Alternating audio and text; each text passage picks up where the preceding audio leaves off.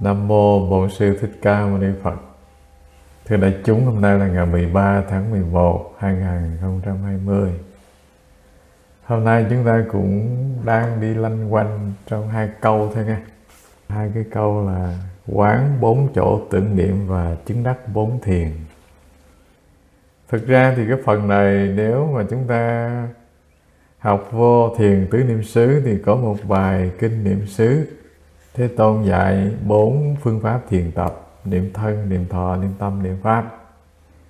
Thế nhưng mà các bài kinh Điều Ngư Địa này thì chúng ta cũng gặp bốn lĩnh vực này. Thôi thay vì mình mở cái kinh niệm xứ ra Mình học bốn tầng thiền Niệm thân, niệm thọ, niệm tâm, niệm pháp Thì mình cũng có thể học vào bốn phương pháp này ở bài kinh này do vậy cho nên rồi mình cứ đi lay quay trong cái bài kinh này, hai câu này đi hoài, chưa chắc gì kỳ này học xong. Học chưa xong kỳ này, học kỳ sau nữa, tại vì chúng ta đang niệm tâm nghe. Thế là điều thứ hai, các vị dung rằng là tất cả những phương pháp thiền tập của chúng ta nó đều đi vào cái phần niệm tâm. Thiền nguyên thủy cũng niệm tâm, thiền đốn ngộ cũng niệm tâm hay nói cách khác là như lai thiền hay là tổ sư thiền gì cũng niệm tâm cả. Quan trọng hơn, trong bốn cái phần niệm thân, niệm thọ, niệm tâm, niệm pháp. Thì thưa đại chúng là niệm tâm nó bao trùm luôn là thọ, tâm và pháp nghe các vị dùng cái gì để các vị nhận biết mọi đối tượng? Dùng tâm. Tâm nó biểu hiện ở tầng cạn, đó là những xúc cảm của các vị, buồn vui của các vị. Tầng tinh tế hơn đó là những nghĩ suy bồng bềnh, ngược xuôi, đang sinh đang diệt, gọi là vọng tưởng của ta. Thế là các vị chấp tôi là thân, tôi là buồn vui, tôi là những ký ức của tôi, cũng là tâm các vị chấp. Thế rồi những hạt giống là tâm thức các vị nó làm thành chủng tử để các vị nối dài trong cuộc tử sinh. Cũng là tâm nó chấp trước, hạt giống đó là nó. Thế rồi nếu mà chúng ta khai triển sâu vào cái phần niệm tâm thì các vị thấy, trong truyền thống thiền đổ ngộ họ dùng cái từ đó là dùng tâm để loại trừ tâm, tức là dùng cái năng lực nhận biết của tâm để quan sát những vọng thức đang sinh đang diệt. Quan sát những buồn, những vui đang sinh đang diệt. Và các vị không cần làm chi nhiều, các vị chỉ cần quan sát thôi thì mọi đối tượng tự nó dần dần nó rơi rụng, tự nó lần lần nó biến mất, tự nó trở thành hư ảo, tự nó trở thành không thật. Rồi cuối cùng còn lại cái lõi chân thật là cái gì là năng lực trí tuệ đang quan sát, đang chiếu sáng. Bản chất của năng lực này khi đạt đến nơi, tức là dùng tâm khử tâm, dùng cái năng lực chánh niệm an trú được, ngay cái trạng thái tuệ quán nó nhận biết mọi sinh diệt của thọ tưởng hành thức. Đó là mình đứng trên cái bình diện ngũ quẩn mà nói nghe. Rồi khi thọ tưởng hành thức, nó không còn là đối tượng, tức là nó rời tâm thức, các vị nó ra đi, các vị không còn chấp trước nó là các vị. Thì cái khả năng quan sát, tức là cái trí tuệ để quan sát đó, tự nhiên nó là cái chi? Đó là đại viên cảnh trí. Nó là một mảnh gương sáng đó là trạng thái tâm vô phân biệt. Mọi sinh diệt của cảm thọ đến đi, nó đều quan sát, đều bị đốt cháy. Mọi vọng thức sinh diệt, nó quan sát thì mọi vọng thức đó liền tắt hết. Còn lại một trạng thái tâm rộng lặng tự nhiên của thể bát ngát, tức là của trí tuệ siêu việt, của thể niết bàn. Thế thì các vị thấy lúc bấy giờ thì không còn đối tượng, thì chủ thể cũng đâu cần mời nó lên làm gì. Nó tự có như vậy, nó sẵn sàng như vậy. Cho nên, thưa các vị, ban đầu thì ta cần làm một việc đó là luôn nhận biết những đối tượng đang sinh đang diệt. Cuối cùng, khi năng lực tu mà nó vững rồi thì, thưa đại chúng rằng mọi đối tượng bên ngoài, tự nó lặng tự nó tan biến, tự nó trở thành hư vô. Chỉ còn lại một thể tâm bất động vô sinh. Thì thể tâm này đó là tự thể niết bàn đó là chánh trí hiện tiền tâm Phật như như đó là tự tánh di đà đó là di tâm tịnh độ tức là đức di đà vô lượng quang, vô lượng thọ vô lượng công đức cũng là cái thể trí tuệ này chứ không có gì khác biệt cả. Thế thì các vị thấy rằng là một pháp niệm tâm từ thiện nguyên thủy cho đến thiền đại thừa học giáo pháp đại thừa sâu sắc để liễu ngộ điều này đạt đến cái trình độ của hiểu biết để có thể có một niềm tin vững chắc rằng chính cái tâm đang quan sáng này là Phật. Cho nên cái quyển Đại Thừa Khởi Tín Luận, Ngài Mã Minh Bồ Tát Ngài nói rằng là tinh tâm là tinh Đại Thừa nghe. Mình chưa tin được cái năng lực tâm này đang chiếu sáng, Đó chính là cái chân thật của các vị. Chính là thể niết bàn của các vị, Chính là cái vô sinh bất diệt của các vị, Thì các vị chưa tin Phật Pháp đấy các vị hướng ngoại tin những cái vớ vẩn thôi. Và thực ra thì thưa các vị các vị có thể tin rằng là ta là dòng nghiệp thức. Rồi các vị có thể cầu nguyện vãng sinh về cảnh giới nọ, cảnh giới kia. Đây là cái trình độ của chúng ta mới đi vào con đường học Phật. Chúng ta phải tin như vậy. Nuôi dưỡng nghiệp lành, sinh về cảnh giới lành. Và có được nhiều thiện nghiệp để nó thuận lợi trên con đường tu nhưng mà dù cho các vị sinh lên cảnh giới di đà, cảnh giới đức dược sư, hay là cung trời đâu xuất nội viện của ngài bồ tát di lặc, cũng vậy thôi, cũng phải học pháp, cũng phải hành trì, cũng phải quán chiếu để cuối cùng các vị đốt cháy phiền não lậu hoặc. Đốt cháy cái chấp trước bản ngã của ta, chấp trước cái tôi cái ta để cuối cùng các vị trở về đến cái trạng thái của pháp thân thì mới xong việc. Do vậy cho nên nếu chúng ta, ngay nơi trần gian này học chánh pháp tới nơi, mình liễu tri được điều này, mình nhận biết được điều này, thưa các vị. Trong đại thừa khởi tín luận thì bồ tát mã minh gọi rằng là tinh tâm là tinh phật, tinh tâm là tinh đại thừa. Còn nếu mình chưa tin được điều này thì dường như đối với giáo pháp của phật mình tu, nó chưa đi vô cái phần có được niềm tin vững chắc với tam bảo nó là vậy nghe. Tại vì nếu tin một vị thần linh bên ngoài, thưa các vị là tôn giáo nào chẳng có chuyện đó. Người ta chỉ cần thay đổi cái tên. Đó là thay vì tin Phật A Di Đà người ta tin Chúa Kitô, tin Thánh A La thì cũng không khác gì đạo Phật là mấy đâu nghe. Cho nên, thưa đại chúng rằng là các vị nên lưu ý cái điểm quan trọng này. Còn không thì người ta rất ư là gì? Rất ư là mù mờ không có niềm tin chánh pháp vững chắc. Cho nên tin chánh pháp vững chắc là tin tâm đó. Rồi tin tâm, tức là ngay hiện thời này, các vị đi vào pháp hành trì, thì cái công phu tu ta nó mới vững vàng. Từng bước từng bước một, trong đời sống ta mới bước lên được con đường của nếm hương vị chánh pháp an lạc. Rồi không thì mình tu, nhưng mà một bước tới mấy bước lui, ba bước lui, cuối cùng tới hay lui? Lui với sao tới nữa? Tới có một bước mà lui tới ba bước. Cho nên anh xin nhớ nghe. Xin nhớ là như vậy. Đó là điều thứ nhất mà giải thích. Từ thiện tử niệm xứ, đến quán chiếu năm quận, đến văn học đại thừa, vô đến thiền đốn ngộ, chỉ có một đường đó mà thôi. Tinh tâm thôi.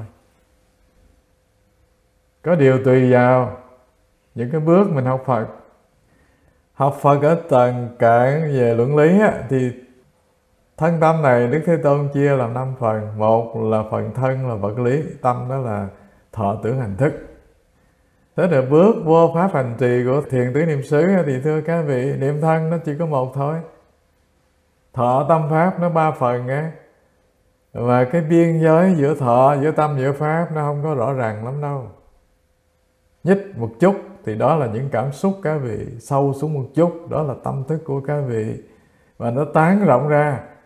Thì đó là quán pháp nghe tại vì quán pháp là tất cả những đối tượng nó đến với các vị. Các vị đều nhận biết tỏ tường gọi là quán pháp trong pháp.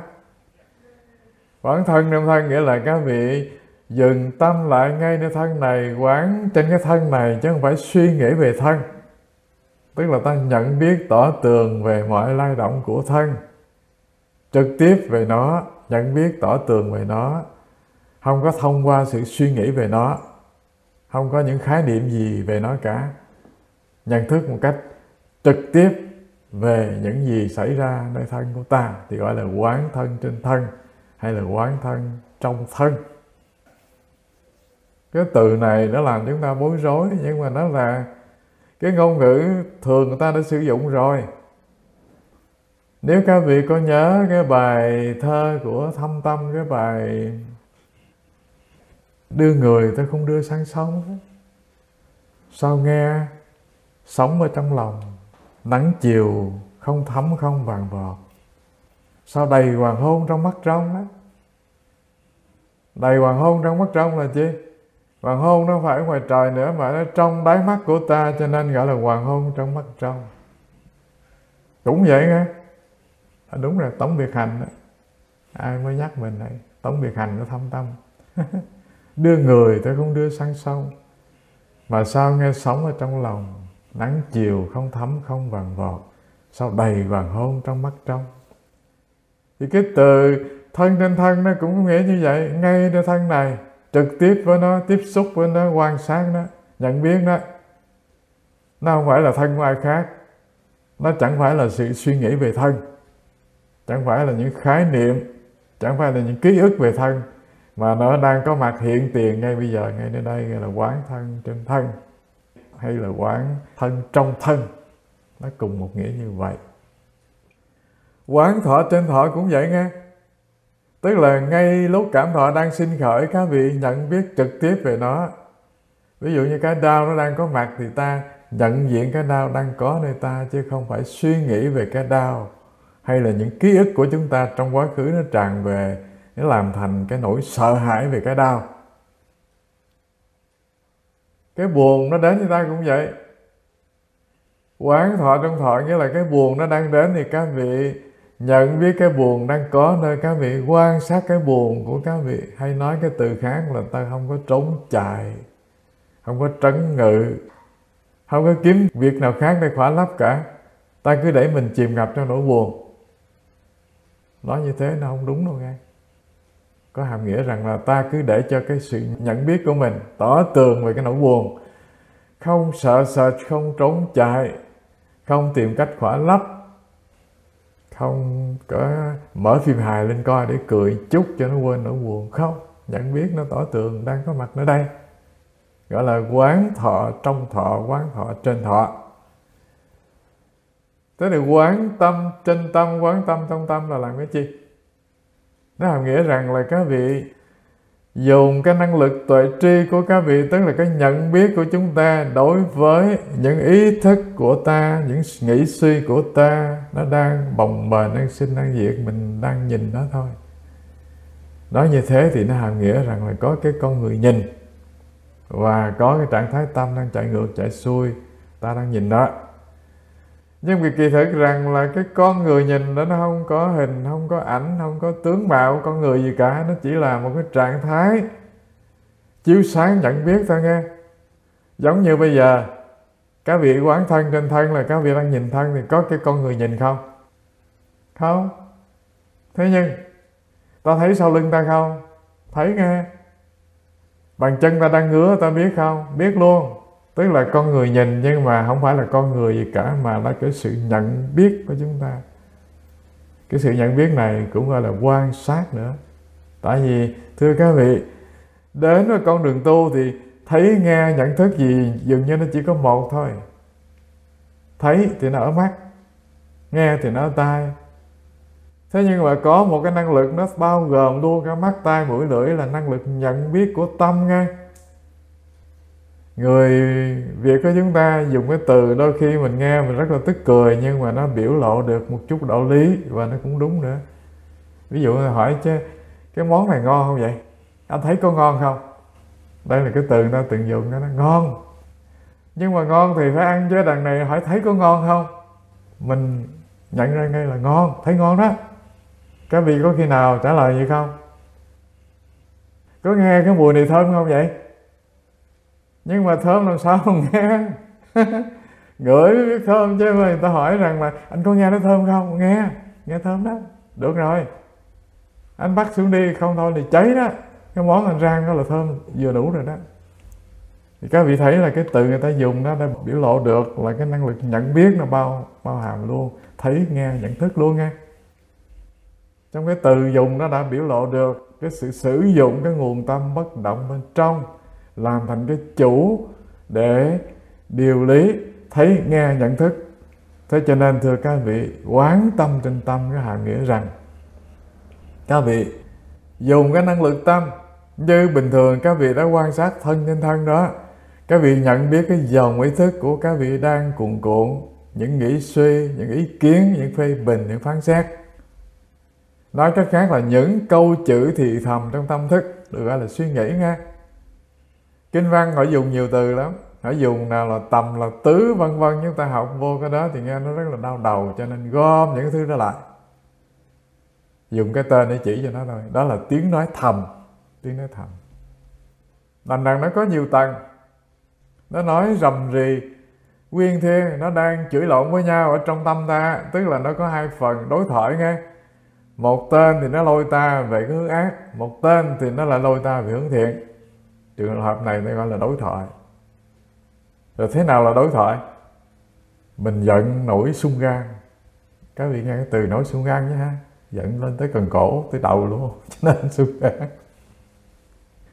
Và trong tâm thức mình nó lại khởi lên ý niệm nó, ôi, mình tu mà. Tu thiền bao nhiêu lâu nay? Học với thầy phước tỉnh hết cơm, hết gạo rồi. Bây giờ tự nhiên người ta nói một câu, cái mình nổi đùng đùng giận à đâu được. Phải làm dịu xuống chứ. Tức là có một cái phần là nghiệp thức của các vị nó lôi về cái hướng để buồn, để giận, để chửi người, để trừng trị người, để trách phạt người, để làm tổn thương người. Nhưng một cái hướng á, đó là cái hướng mình mới mới nuôi dưỡng đây, mới tu đây, thì nó lại nhủ lòng rằng không, đâu có được giận, mình tu rồi. Chuyện người ta xúc phạm mình đó, cả tháng rồi, bây giờ đâu vì lý do gì mình nổi phiền muộn, đâu có vụng về vậy không nghe những bài pháp thầy phước tịnh ông già ông nói là mình nổi giận là tự sát đó sao? Thôi, dịu cơn giận đi. Đây gọi là đối thoại nghe. Cũng ta. Thế nhưng bên trong ta nó có hai thế lực. Một đằng thì đi về cái hướng phiền não, một phía thì nó lại kéo lại, nó không muốn đi về hướng phiền não. Trường hợp này gọi là chi?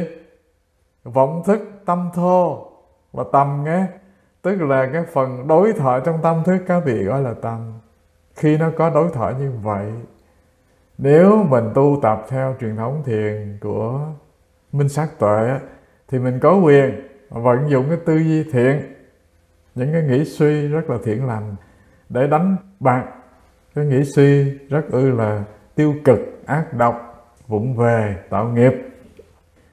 Thế nhưng mà nếu đi vào thiền quán tâm như thế này thì thưa các vị không cần không cần khởi tư duy gì cả hai thứ nghĩ thiện, nghĩ ác gì đều là vọng thức cả. Đều là tâm sinh diệt cả, cho nên các vị đều quan sát nó, nhận biết nó đang sinh, đang diệt, đang cãi lộn với nhau trong cái vùng tâm thức các vị. Các vị làm người nhìn mà thôi. Cái chuyện đánh lộn của nó là chuyện của nó, không quan trọng. Ta chỉ quan sát. Và tinh tế lắm mới làm được điều này nghe.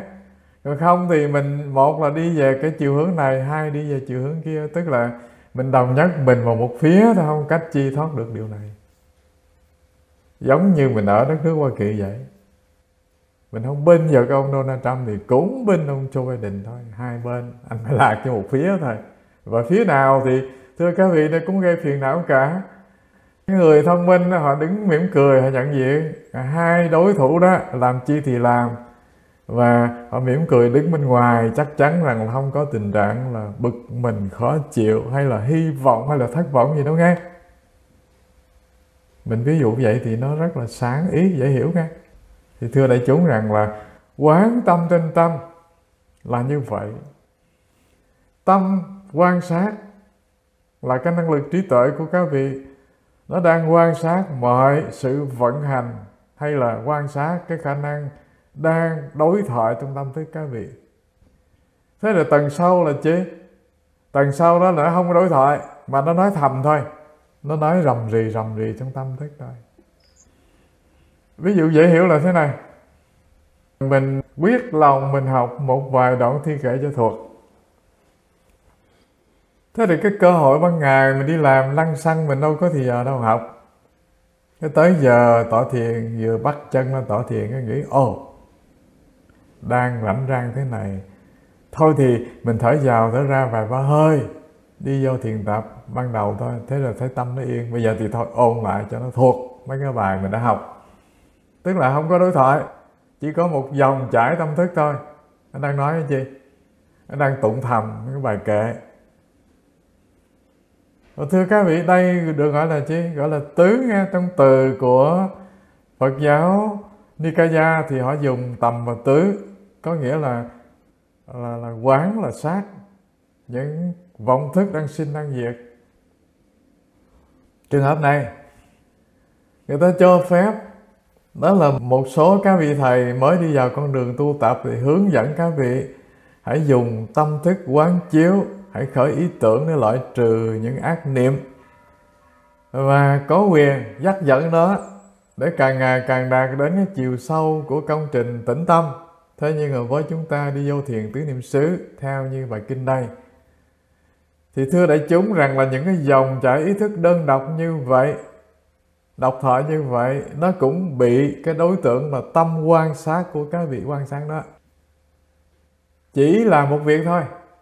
Là ngồi bình yên, tĩnh tại, không có căng thẳng không có gì cả, buông thư hoàn toàn, nhưng mà trong một cái trạng thái tâm đang quan sát mọi sự vận hành của tâm, thì đây được gọi là quán tâm trên tâm, quán tâm trong tâm, là như vậy. Và cái phương pháp này, nếu các vị chưa từng quán thân trên thân thì khó đi vô đây vô cùng, tại vì thân là cái thô. Một loại hình sắc hữu vi nó sờ sờ đây, nó đứng, nó đi, nó ngồi, nó nằm. Ta quan sát còn chưa được, tức là ta chưa có chánh niệm được đối với thân hành của ta. Thì mong gì làm được cái việc là những buồn, những vui nó sinh nó diệt, ta nhận diện được. Buồn, vui, hờn, giận, bất an, ưu tư, phiền muộn là một cái dạng cảm xúc. Nó sinh ra trên cái nền nghĩ suy nghe thế mà ta còn nhìn không ra thì làm sao nói đến cái chuyện là nhìn ở cái tầng thâm sâu là cái nền nghĩ suy, nó chuyên chở nó vận hành, nó nuôi dưỡng cái phần cảm xúc của các vị được. Do vậy, cho nên nếu chưa từng thực tập quán thân trên thân để nhận diện từng cảm thọ vui buồn sinh diệt, thì sẽ không có cơ hội nhìn được những cái dòng ý thức nó đang miệng mài trôi cuồn cuộn cái tâm thức các vị đây là cái điều đầu tiên ta ý thức về điều này. Không thì thưa các vị, mình không cách gì để có thể quán chiếu được, quán tâm trên tâm cả. Từng bài kinh đức phật dạy không hề vô lý khi ngài sắp đặt từng trình tự nhất định về thân thọ tâm pháp đâu nghe. Tuy nhiên, người xuất gia tu, tức là những người xuất gia lâu đời, họ đã từng thực tập chánh niệm. Họ đã từng học kinh văn đại thừa họ từng đi vô cái công trình tu tập, lâu dần tâm họ đã thuần. Thì thưa các vị, cái điều này tự nhiên, liễu tri nó, họ thể nghiệm nó, họ liền nhận ra được là họ có khả năng quan sát được cái dòng vận hành của tâm thức một cách rất là dễ dàng.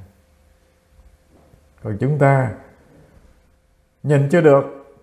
Nhất là này buồn, này vui, này hờn, này giận, nó vừa có mặt thì nó dẫn ta chạy xa ngút ngàn thì biết rằng cái công phu tu ta chưa từng thực tập, cho nên bây giờ nói đến chuyện là quán tâm dường như còn xa sắc lắm, cho nên các vị lưu ý.